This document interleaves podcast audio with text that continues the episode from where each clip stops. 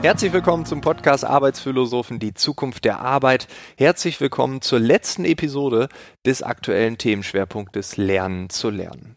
Heute zu Gast ist ein alter Bekannter, der schon im August Rede und Antwort stand. Zu Gast ist heute Wolf Lotter. Er ist Journalist, er ist Redakteur, er ist Gründungsmitglied der Brand 1. Er war wie gesagt, im August das letzte Mal zu Gast. Die Episode kam sehr gut an. Wir hatten einen großen Spaß bei der Aufnahme und dann haben wir gesagt, okay, wenn es passt, weiter so. Wir sprechen heute über unser Bildungssystem, das seiner Meinung nach in der Fabrikgesellschaft stecken geblieben ist. Wir reden über Zertifikate, über Zeugnisse und über das Praktikum in New York. Wir reden am Ende über eine neue Lernkultur. Und genau deshalb wünsche ich dir jetzt ganz viel Spaß, ganz viel Freude mit Wolfgang.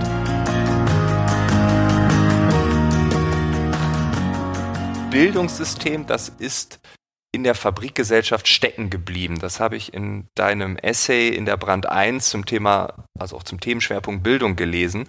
Ähm, also die Welt dreht sich immer schneller und trotzdem ist das Bildungssystem in der Fabrikgesellschaft stecken geblieben.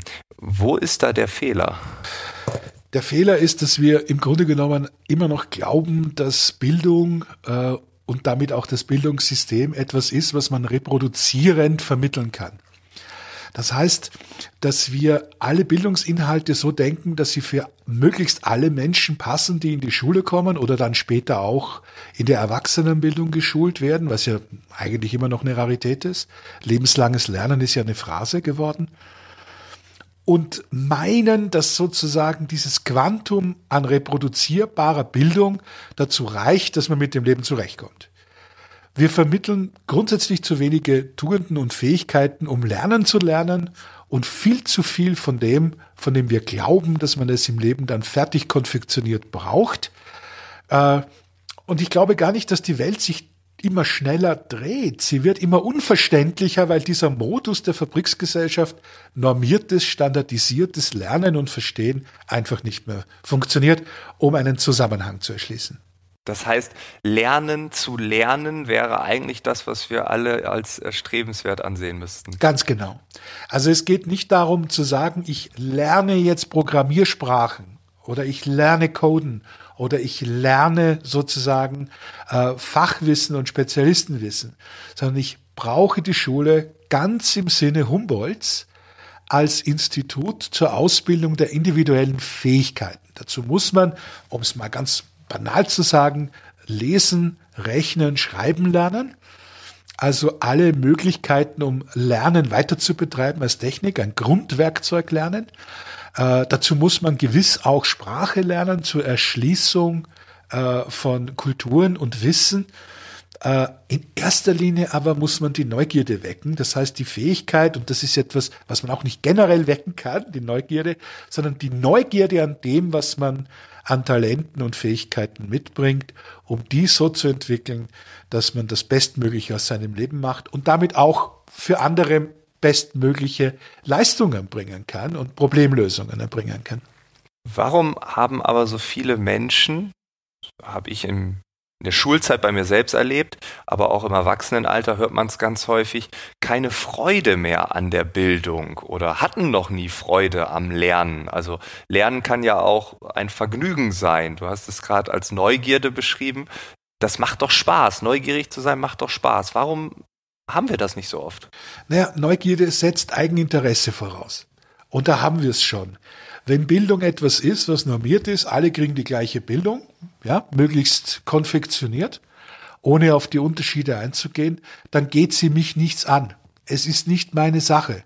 Äh, es ist eine Sache des Lehrplans. Es ist eine Sache äh, des Notensystems. Es ist eine Sache äh, von für mich eigentlich fremde Kriter fremden Kriterien. Es gibt keinen Zusammenhang, der ursprünglich gebildet wird zwischen dem, wo Lernen hinführt. Das ist, glaube ich, das Entscheidende. Was habe ich davon, dass ich das lerne? Was habe ich davon? Als Antwort gibt das alte System immer nur, ja, da verdienst du besser als andere oder du machst schneller Karriere. Aber das ist nicht erfüllend genug und das hat vor allen Dingen nichts damit zu tun, dass man selbst eine Möglichkeit hat, im Leben das zu tun, was einen Freude macht. Das heißt, wir können mit den Lernorganisationen, die wir haben und den Systemen eigentlich nur Fabriks Bildung betreiben, für alle das gleiche, Massenabfertigung und müssen jetzt eigentlich lernen, individuelle Entwicklungen in den Unterricht einzubringen und zwar wirklich individuell und nicht nur Pseudolösungen, nicht nur drüber reden, sondern tatsächlich Menschenbildung zu betreiben. Äh, und das bedeutet immer, dass man die Möglichkeit lernt, das allererstes, was ist es, was mich interessiert? Wie kann ich meine Stärken stärken? Und das könnte man schon Kindern sehr gut beibringen. Das ist doch im Endeffekt ganz tief in unserer Kultur verankert, oder? Also ich äh, schaue so in meine Generation, als ich auf der Uni war, da ging es ausschließlich um Zertifikate, Zeugnisse, das Praktikum in New York. Das war vorgegeben von außen, wie du sagst. Also ich glaube, viele, die es gemacht haben, wussten auch gar nicht, warum sie das machen. Das war einfach gut für den Lebenslauf, gut für die Karriere, gut fürs Geld verdienen, in, also zukünftig. Ähm, wie kann man denn so eine tiefsitzende kulturelle Prägung, also ich nenne es jetzt mal so, in eine etwas zeitgemäßere, modernere Bahn lenken? Oder geht das überhaupt gar nicht? Also hat das damit gar nichts zu tun? Müsste man woanders ansetzen? Ich würde es nicht für unmöglich halten. Ich halte es aber spezifisch, wenn die Frage in Deutschland gestellt ist, für eine der schwersten Aufgaben der Kulturveränderung überhaupt. Wenn nicht die schwerste. Wir dürfen nicht vergessen, dass diese Kultur eine ist, die auf Einheit, auf Mitmachen, auf Einordnen und Unterordnen aufbaut. Das ist eigentlich, das sind die Tugenden des Militärs und der Fabriken, die eine sehr ähnliche Strukturen haben und auch ein ähnliches Personal hatten im Übrigen bei der Organisation äh, von Menschen und deren Möglichkeiten. Und jetzt kommt eine Welt, die Wissensgesellschaft, die setzt jetzt ja schon an und sagt, ich brauche individuelle Problemlösungen, ich brauche nicht mehr die Ausbildung, die 10 oder 15.000 haben, damit ich möglichst ersetzbare Personen habe, sondern ich brauche Leute, die sehr individuelle Fähigkeiten besitzen, äh, weil alles andere machen die Automaten. Ja, das ist das Schöne an der Automation, dass sie uns die Routinearbeit abnimmt. Gleichzeitig aber das größte Problem in einer Kultur, die immer darauf gesetzt hat, dass wir alle das Gleiche tun. Und das trifft das Bildungssystem natürlich ganz massiv. Denn es gibt Dinge, die kann ein Automat ganz hervorragend. Und für die haben wir Jahre und wenn nicht Jahrzehnte unserer Bildungsbemühungen bisher investiert. Äh, das ist überflüssig geworden. Also die ganze Norm- und Standardarbeit, die in der Bildung steckt, äh, die brauchen wir nicht mehr zu machen. Also ich sage jetzt mal ein Beispiel der Taschenrechner. Natürlich ist es gut, wenn man den Rechenprozess selbst kann, das ist selbstverständlich. Aber die Taschenrechner haben uns die mühevolle Aufgabe abgenommen und dann die Computer, wie man sozusagen manuell rechnet, mechanisch rechnet. Die Kapazitäten, die dazu frei geworden, die dabei frei geworden sind, sind mal ein Problem. Das hätten wir sozusagen in die individuelle Bildung stecken müssen. Das kann Deutschland nicht. Wir sehen ja jetzt auch wieder in dieser Sinnkrise, in der sich die Nation befindet, was beschwört man? Mehr Staat, mehr Einheit, mehr sogenannte Gemeinschaft. Aber niemand redet von Selbstbestimmung. Kaum jemand redet von Individualisierung. Die wird immer negativ dargestellt. Und wir lesen dann überall, auch in den, äh, äh, auch im Feuilleton so beliebten äh, Theorien, äh, dass alles sozusagen wieder darauf hinauslaufen sollte, möglichst einheitlich zu denken. Angst, Angst davor, selbstbestimmt zu leben, äh, zeichnet diese Systeme aus. Und in der Bildungslandschaft ist das am dramatischsten und klarsten abgebildet, glaube ich. Und da ziehen alle Seiten dran. Äh, es gibt kaum äh, noch Interessenten daran, dass es eine individuelle Bildung gibt. Äh, die sogenannte Wirtschaft im Sinne der Industrieverbände, die sehr mächtig sind, wollen einheitliche Ausbildungen haben. Die haben ja ganz massiv diesen Bologna-Prozess vorangetrieben, auch an den Universitäten, die standardisierte Spezialisten herstellen, die schon überholtes Wissen haben, wenn sie von der Uni oder Hochschule kommen und nichts dazu getan, das zu tun, was man in der Wissensgesellschaft notwendigerweise braucht. Individuelle Bildung und Problemlösung, über den Tellerrand schauen, überraschungsfest sein, transformationssicher sein etc. Alle diese Dinge, die wichtig sind jetzt, um weiterzukommen. Die wurden vernachlässigt. Die wurden nicht nur nicht entwickelt, sondern man hat sie auch noch zurückgeschraubt. Da war das Universitätssystem und das Schulsystem in den 70er Jahren weiter als heute. Und dann gehen wir in die Gesellschaft rein. In der Gesellschaft haben wir Leute, die nicht nur nicht zeitgemäß lernen, sondern die im Grunde genommen auch dazu angehalten werden, einfach Zeugnisse zu sammeln, Ausbildungsscheinchen zu sammeln, ohne große Bedeutung. Es erinnert mich immer so dran, die Arbeit ist dann getan, wenn die äh, Excel-Tabelle anständig ausgefüllt ist, hat vor kurzem jemand auf Twitter geschrieben. So ist das gemeint. Wenn das Formular erledigt ist, wenn die Routinen bedient werden, dann hat man gearbeitet. Das ist natürlich von vorgestern. Und damit lösen wir keine Probleme. Ja, also das Thema Selbstbestimmung mit Lernen, das ist ganz eng verknüpft. Jetzt denken wir, wir müssen was ändern und machen genau das Gegenteil. Okay, das ist ein hartes Urteil.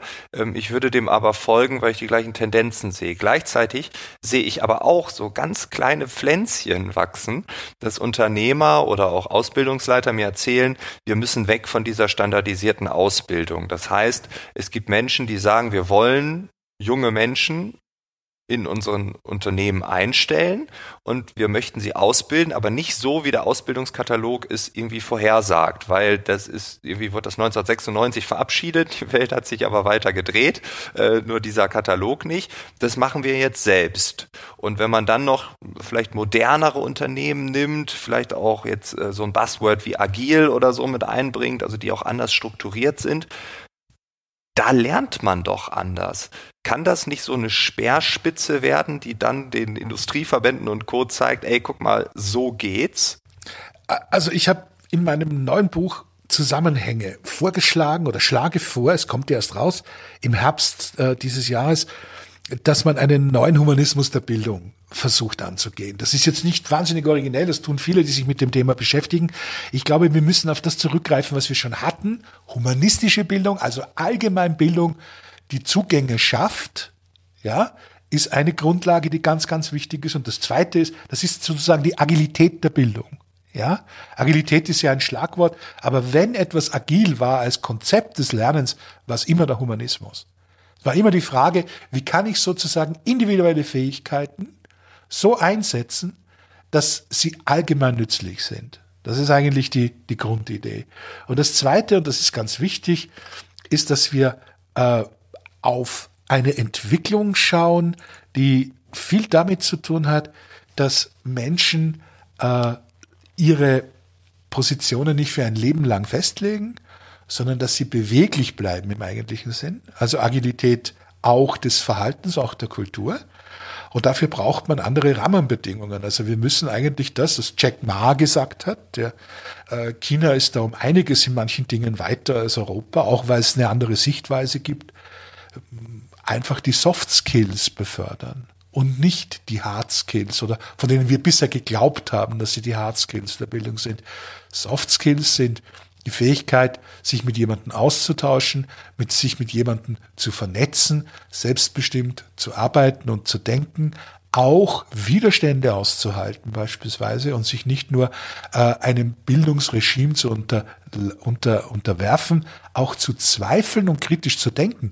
Das ist ja das Unangenehmste, weil das bedeutet immer auch, dass ich zum Teil nicht zu den Mehrheiten gehöre, äh, den aktuellen, aber das wäre die Grundlage für alles, was mit Innovation zu tun hat, mit Fortschritt zu tun hat und mit Veränderung. Die unbequemen menschlichen Tugenden stärken und die bequemen weniger hochhängen. Das ist eigentlich die Aufgabe eines neuen Bildungssystems. Und das ist nicht neu. Das muss man wiederentdecken, das muss man für die Wissensgesellschaft, für die Digitalisierung anpassen. Aber weg von dieser Vorstellung, man muss den Trichter nur ansetzen und möglichst viel reinfüllen an vorgegebenen Antworten und am Ende ist der Mensch klug. Er ist das Gegenteil davon.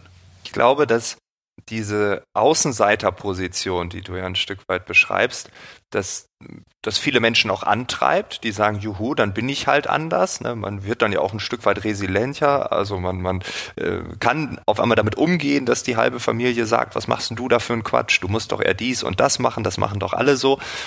Und damit inspiriert man wieder andere. Ich glaube, da kommt dann auch so eine Dynamik rein. Aber jetzt hört jemand diese Episode und sagt, ja, okay, das ist alles nachvollziehbar. Ähm, ich möchte ausbrechen. Äh, ich möchte selbstbestimmt lernen und dann auch selbstbestimmt mein Leben gestalten, arbeiten und so weiter. Wie fängt man da an? Und äh, also wie kann man dieses Feuer, diese Neugierde, die du anfangs beschrieben hast, wie, wie kann man das entfachen? Ich glaube, das ist nicht so einfach, oder? Äh, es ist nicht einfach, wenn man sich an anderen misst und dem, was andere sozusagen vorgeben. Äh, ich glaube, dass die Menschen deshalb in der Pubertät so große Schwierigkeiten haben, weil genau das passiert, das Lösen von der elterlichen Vormundschaft, auch der geistigen Vormundschaft und das Lösen von den Autoritäten hin zum Versuch, äh, jemand selbst zu werden. Das scheitert nur sehr oft, weil aus Mitläufertum äh, das eingebunden ist in der Familie oder in der Schule oder im Bildungssystem, dann ein Mitläufertum in der Ideologie und in der zu einfachen Antwort wird. Das befürchte ich sehr oft. Das heißt, man ist nicht selbstkritisch genug, um sich der schweren Aufgabe zu stellen, was kann ich eigentlich? Wer bin ich eigentlich? Oder noch besser, wenn man beides mal angedacht hat, wer möchte ich eigentlich sein? Ja, also diese sehr einfachen Fragen, äh, die so unglaublich schwer zu beantworten sind. Und wenn man mit dem mal anfängt und wenn Schule und Bildungssystem und Gesellschaft und Kultur eine Möglichkeit bieten, dass man diese Fragen stellen kann, dass man also im eigentlichen Sinne erwachsen, Klammer auf, emanzipierter Bürger werden kann, dann brauchen wir uns nicht mehr die Frage stellen, welches Bildungssystem äh, mit durchnummeriert, mit welchen Fächern und welchen Stunden brauchen wir, sondern dann haben wir Menschen, die sich selbst aussuchen aus einem offenen Angebot der Bildung das, was zu ihnen passt. Also offene Universitäten, offene Hochschulen, immer die Möglichkeit, dort einzusteigen, immer die Möglichkeit zu partizipieren, allerdings vielleicht nicht mhm. mehr in dieser und überall klassischen Form, wo man vier, fünf, sechs, sieben, acht Jahre studiert, sondern die Möglichkeit äh, sich holt, was ich brauche, kann ich dort bekommen an Unterstützung, an Dialogfähigkeit zur Bildung, äh, kann ich mir abholen. Und das gilt natürlich in den Unternehmen genauso. Man lernt am meisten im Austausch mit anderen und man lernt am meisten in der Diskussion und im Streit mit anderen im positiven Sinn. Und das sind alles Kultureigenschaften. Das sind keine Fähigkeiten, die einem einfach so beigebracht werden. Also wir müssten unsere Pubertät ernster nehmen, sozusagen, und dann ernster nehmen, dass man erwachsen werden äh, will. Diese beiden Dinge sind mir eigentlich wichtiger, als jetzt äh, mit irgendwelchen Buzzwords zu operieren, äh, die äh, letztlich äh, zu nichts führen. Also wir können jetzt einen Plan versuchen zu machen, wie sieht das Bildungssystem der Wissensgesellschaft aus.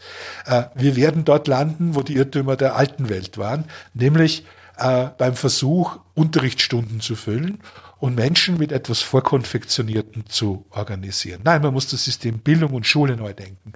Und wir müssen heute anfangen, das gilt ja nicht nur für die Bildung, zu überlegen, was brauchen wir? Und daraus leiten sich die Organisationen und Institute ab. Heute leiten sich unsere vermeintlichen Bedürfnisse aus den Vorgaben ab. Also so ist die Organisation und so musst du dann denken. Und das müssen wir umdrehen.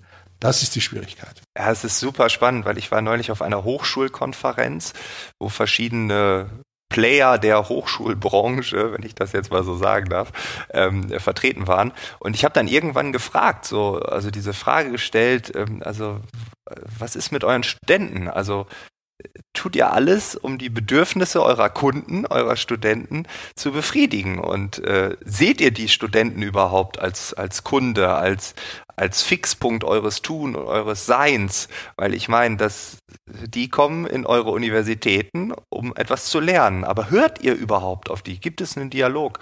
Und ähm, ja, ich war von einigen Aussagen schockiert. Das kann ich mir vorstellen. Bin. Kann ich mir vorstellen. Na gut, es sind Leute, die, die im Grunde genommen immer Rücksicht nehmen müssen darauf, was ihre Organisation vorgibt. Die deutscheste aller Antworten lautet ja immer, das geht nicht, das dürfen wir nicht, dafür haben wir keinen Rahmen, dafür haben wir kein Budget. Ja, das ist das, was man den ganzen Tag in diesem Land hört. Das heißt, man bemüht sich richtig, man ist ja auch so erzogen, den Status quo aufrechtzuerhalten und nicht in Frage zu stellen. Äh, und solange man natürlich so handelt, dass man sagt, das ist die Organisation und zuerst ist die Organisation zu bedienen und dann ist die Frage zu stellen, was ist eigentlich mit den Leuten für diese Organisation da ist, solange kriegen wir das Kind nicht gebacken, ganz klar. Und das muss man umdrehen und anfangen bei denen, die sagen, was hast du für eine Bedürfnisse? Äh, ich halte es zum Beispiel nach wie vor für völlig unsinnig zu glauben, man könnte die Zeit des Erwachsenwerdens und des sich Selbstfindens verkürzen durch Vorschriften, indem man weniger lange Schulzeiten verordnet oder das Studium durchpeitscht. So funktioniert das nicht. Ja, die Zeiten, in denen früher in den 70er oder 80er Jahren vielleicht etwas salopper studiert wurde, im berühmten 16. Semester Kunstgeschichte, waren auch Zeiten der Selbstbildung. Und da erspart man sich nichts. Irgendwann kommt das und es kommt dann zu einer ganz unangenehmen Stunde, nämlich wenn die Leute im Prozess des Unternehmens sind und viel mehr Schaden anrichten können. Ich finde das super interessant, weil du hast gerade den Begriff Pubertät erwähnt und ähm, wir sind gerade vielleicht in einer Sinnkrise, ja. Ähm, es gibt immer mehr polarisierende Pole oder immer mehr Polarisierung. Also die einen sagen, wir müssen dies, die anderen sagen, nein, das geht ja gar nicht. Also ich habe so das Gefühl, dieser Raum in der Mitte, der wird so ein bisschen weggenommen und man muss sich innerhalb von wenigen Sekunden für eine Seite entscheiden. Ähm, ist das pubertäres Verhalten? Oder ist das die Logik dessen, dass die Pubertät nicht von allen so gelebt wurde? Kann man da irgendwie einen Zusammenhang herstellen? Das finde ich gerade mega interessant. Also ich glaube, es ist ein Zeichen dafür, dass die Leute nicht erwachsen sind im umfassendsten Sinn. Weder die Organisation, also das, das, weder die Organisationen noch die Menschen, die heute behaupten, sie revolutionär verändern zu wollen. Ich wundere mich immer beim sogenannten Veränderungsansatz und Transformationsansatz in Gesellschaft, Politik, Kultur, bei den Protestbewegungen, wie konservativ und rückständig die alle sind weil sie im Grunde genommen immer nur reagieren. Und das ist etwas, äh, was eigentlich immer zeigt, dass eine Veränderung oder eine sogenannte Revolution nichts anderes ist als der Versuch, seine eigenen Interessen im gleichen System durchzusetzen. Nicht das System ändern, nicht die Art und Weise ändern, damit die Welt vielleicht sich anders erschließt, sondern eigentlich so weitermachen, wie es die Alten schon taten oder die, die man zu Recht kritisiert, falsch gemacht haben ohne Lösungsansätze einfach äh, sozusagen selbst die Rolle derer zu übernehmen, die was zu sagen haben. Ja, äh, und das ist zu wenig. Das ist so eine pubertäre Protesthaltung. Ich bin dagegen. Aber wofür seid ihr? Das ist die eigentliche Frage. Und das ist eine sehr konkrete Frage, denn die hat mit Problemlösungen zu tun. Die hat mit Innovationen zu tun. Die hat mit der Frage zu tun, wozu bin ich denn imstande? Und was kann ich denn selbst beitragen dazu, dass ein gesamtgesellschaftliches Problem gelöst wird? Aber, und das ist die Grundlage für das, was tue ich selber? Das heißt, wo ist meine Selbstverantwortung? Das Wort Verantwortung bedeutet ja nicht nur, dass ich eine Verpflichtung habe einem System gegenüber, dem gegenüber vielleicht am allerwenigsten. Es bedeutet, dass ich eine Selbstverantwortung habe, mir gegenüber nachzudenken, dass das, was ich tue, Wirkung zeigt. Und zwar nicht nur ideologisch, nicht nur politisch, sondern konkret und nachhaltig Wirkung zeigt. Und hier sieht es im Bildungssystem, in der Kultur, in der politischen Kultur schlimm aus. Im Grunde genommen machen die Jungen das, was die Alten gemacht haben. Sie sind nur jünger. Und das bringt uns nicht vom Fleck. Und diese Gesamtsituation, in der wir da stecken, äh, ist nicht neu. Das war 68 auch sehr oft so weil die Elemente, die 1968 sozusagen dafür waren, zu hinterfragen, welche Systemordnungen denn eigentlich die falschen sind. Und da geht es nicht um Kapitalismus und Antikapitalismus, völliger Quatsch. Da geht es um die Frage, welches, welche verantwortungsvolle Rolle als Bürger spielst du selbst? Also, wie bringst du dich selber ein? Was tust du, was du den anderen vorschreibst? Ja, wie ist deine Lage und welche Empathie bringst du anderen gegenüber, um ihre Probleme zu lösen? Also das ist eine tätige Rolle, würde Hannah Arendt sagen, eine Tätigkeitsrolle für ein aktives Leben und eben nicht dieses passive Leben, wo man einer Ideologie nachrennt, so wie man vorher den guten Zeugnissen und Noten nachgelaufen ist oder der Sympathie des Chefs oder sich möglichst bei vielen Kollegen beliebt machen zu wollen. Deshalb ist und bleibt Selbstbestimmung und auch Selbstbewusstsein die Grundlage für alle Veränderungen. Wenn wir das nicht haben und wenn den Menschen das nicht gelehrt wird, kommen wir nicht vom Fleck, sondern drehen uns hyperaktiv im Kreise und die Bildung tut es mit uns und die Organisationen auch. Ganz gleich, was, ob wir glauben, jetzt zu wirken das tun wir dann nicht. Wir enttäuschen uns nur. Und deshalb sind so viele neue Ansätze auch so enttäuschend im wahrsten Sinne des Wortes, weil wir uns in ihrer Wirkung täuschen. Ja, und weil wir zu wenig für uns getan haben, um sozusagen äh, unsere Ansprüche und unsere Bedürfnisse da einzubringen. Was stimmt dich dann positiv? Gibt es Beispiele oder Länder oder Entwicklungen, wo du sagst, da wird nicht nur reagiert, da agieren wir sogar? Ich glaube immer noch, dass der vielgescholtene angloamerikanische Raum hier äh, mehr Dynamik hat als das alte Europa. Ich glaube, dass es wichtig wäre, sich nicht zu viel darauf einzubilden, dass wir uns heute alle so einig sind in Europa äh, und mehr darauf zu sehen, wie kritisch und selbstkritisch wir mit dem umgehen, was wir geschaffen haben. Wir leben von der Substanz, auch ideell. Den Europäern fällt nichts ein, um das mal ganz klar zu sagen.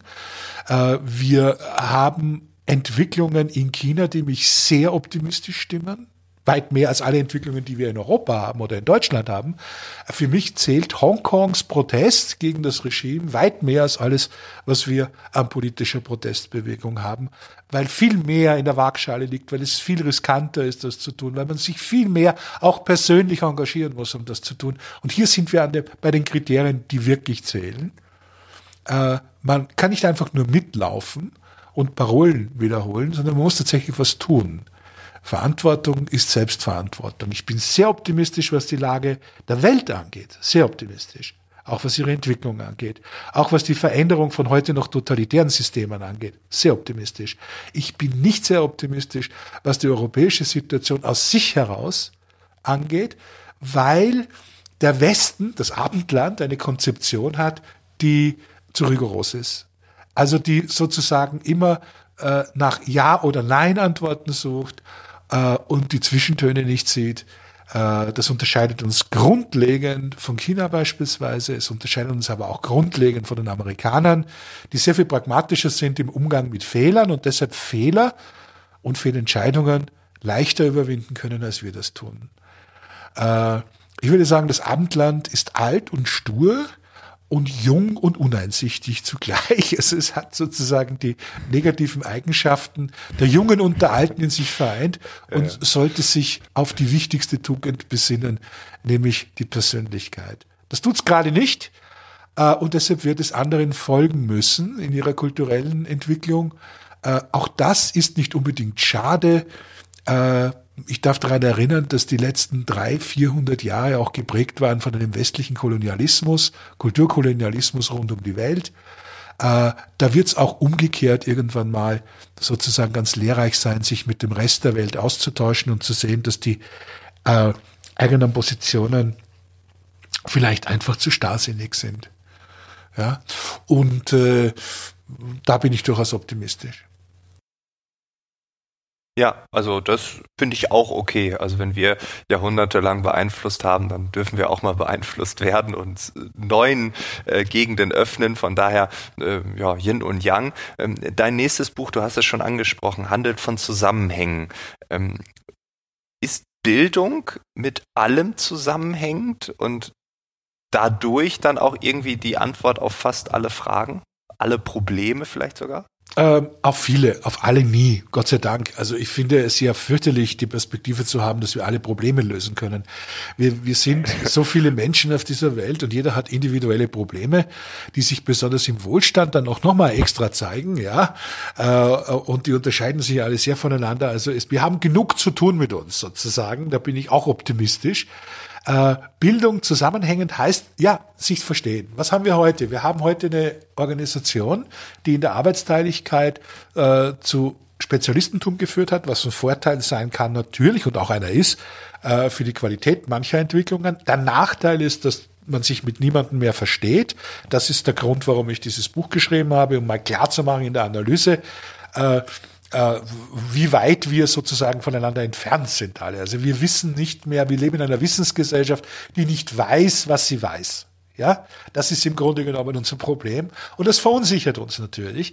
Äh, und deshalb muss man volle Kraft Instrumente, Standards, Ideen, Gemeinsamkeiten entwickeln, um zu verstehen, dass in einer Welt, in der Komplexität erschlossen werden soll, Vielfalt erhalten und gefördert werden soll, äh, dass hier ganz andere Arbeitsprinzipien zu tun sind als Abschottung und immer weiter auf der eigenen Linie gehend. Wir brauchen Leute, die was können, meisterhaft können, aber gleichzeitig auch das, was sie können, mitteilen können.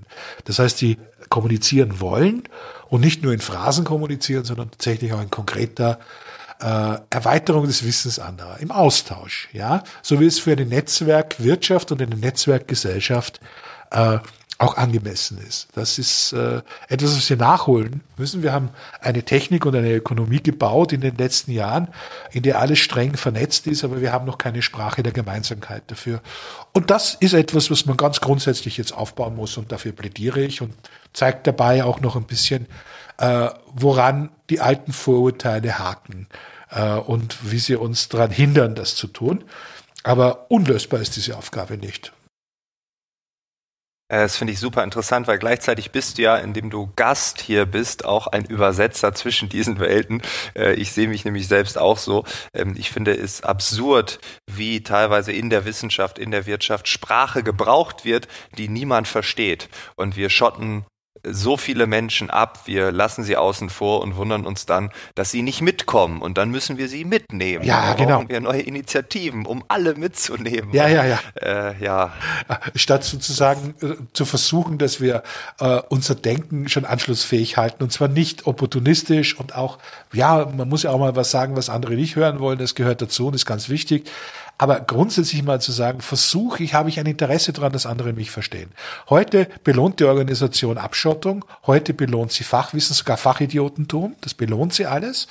Äh, Geheimwissen, äh, äh, und, und nicht Teilen von Wissen und auch nicht entwickeln, gemeinsames Entwickeln von Wissen. Auch das war früher besser. Also ich habe in meinem Buch ein paar Situationen beschrieben, wo ganz berühmte Leute, etwa Albert Einstein, äh, ganz, ganz viel Zeit damit verwendet haben, in Volksbildungsorganisationen äh, der 20er und 30er Jahre den Menschen Dinge beizubringen, die wirklich ferne Physik waren.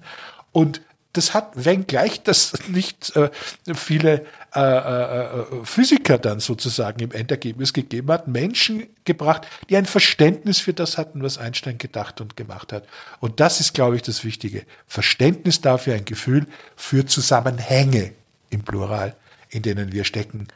Weg vom Zusammenhang, der früher eine Einheit war, an die jeder glauben musste. Nein, Zusammenhänge, die sich temporär für eine bestimmte Zeit entwickeln und mit denen wir eine Zeit lang umgehen. Das entspricht einer Gesellschaft, die auf dem Entwicklungsstand ist, auf dem wir sind. Wolf, da kann man gar nichts mehr anschließen. Äh, ich kann nur sagen, vielen Dank für, für deine Einsichten, für deine Meinung, für deine Beobachtungen. Und ich, ja, ich bin jetzt schon gespannt auf das nächste Buch. Äh, dein letztes Buch habe ich innerhalb von vier Tagen verschlungen und ich glaube, es wird beim neuen nicht anders laufen. Ich danke schön. Danke.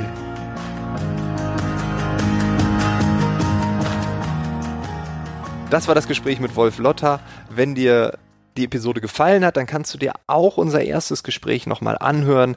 Diese Episode ist in den Shownotes verlinkt. Eine kleine Ankündigung in eigener Sache. Wir machen jetzt eine Osterpause. Wir setzen kurz aus, atmen durch, sortieren uns neu, schauen, was in der Welt gerade passiert. Man muss vielleicht gerade noch ein bisschen mehr beobachten und dann kommen wir hoffentlich mit alter Frische zurück. Ich wünsche dir einen schönen Tag, einen schönen Abend, je nachdem, wann du diese Episode hörst. Und ganz wichtig, bleib weiterhin gesund. Alles Gute. Ciao, ciao.